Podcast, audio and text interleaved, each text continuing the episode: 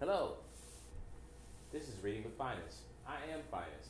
I'm reading African Myths of Origin to you today.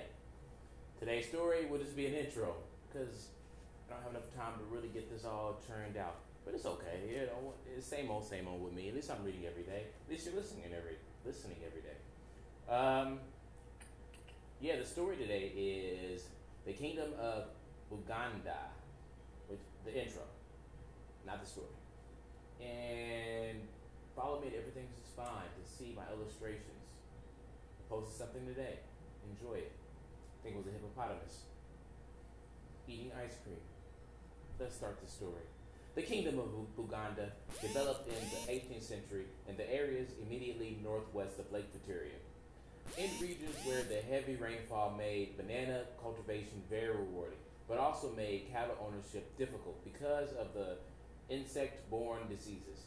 The expansions of Buganda in the 19th century also led to the spread of the story of Kintu, Kintu into the neighboring areas such as Bosogowa, north of Lake, and Buawa to the southwest.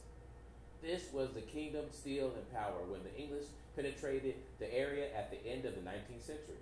It was then divided between Muslim clans who wished to retain some independence and particularly to maintain the slave trade, which had brought prosperity at the time to the royal house and the Christians who considered themselves the victim of that trade.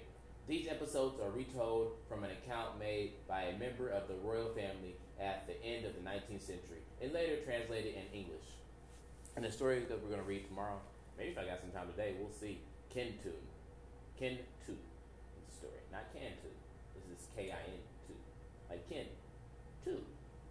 Uh, but yeah, thank you for listening. I'll be back with you every day. Tomorrow, hey, hey, hey, read every day. If not, listen to me. Enjoy yourself.